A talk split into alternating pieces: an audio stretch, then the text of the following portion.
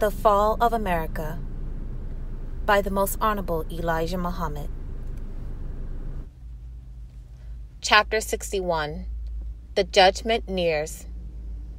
Everywhere that we look, and everything that we can think about, marks the end of this world. There never was a time in the history of the United States of America that the President goes out to try to visit the heads of all the nations that seem to be somewhat his equal. He is like a criminal who has committed a crime, and he hopes for mercy from those whom he has committed the crime against. We cannot escape our doom when it comes, teaches the Holy Koran and the Bible. They showed no mercy at all to the black slave. They treated the black slave worse than any human being has ever been treated. They continue to do so in the face of divine judgment. They remind you of the parable of the rich man and the poor man. As long as the rich man enjoyed luxury, he cared nothing about luxury for his slave, Lazarus. Then, at last, the rich man fell into poverty, and he was unable to get help, even for himself. The Bible says of the poor black slave that none helped them. Now, the rich man gets in the place of his once slave. The rich man can witness how it feels to be a poor man. The parable says, At last, the rich man died, and in hell he lifted up his eyes he saw his slave in the bosom of Abraham, in the heaven that the slave had been promised that he would get into. It was such a beautiful heaven that the poor slave was lolling around in.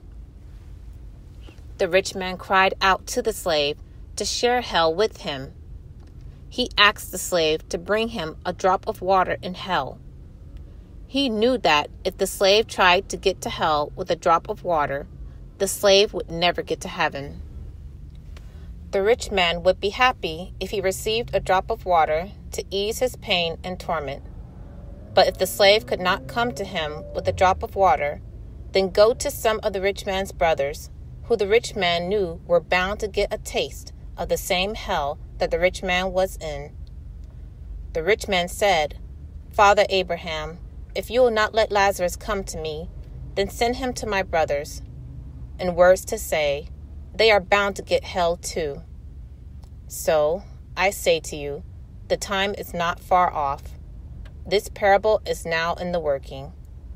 I say to you, my black brother, Lazarus, try to stay in the bosom of Abraham, because no man came to us, as the Bible teaches us.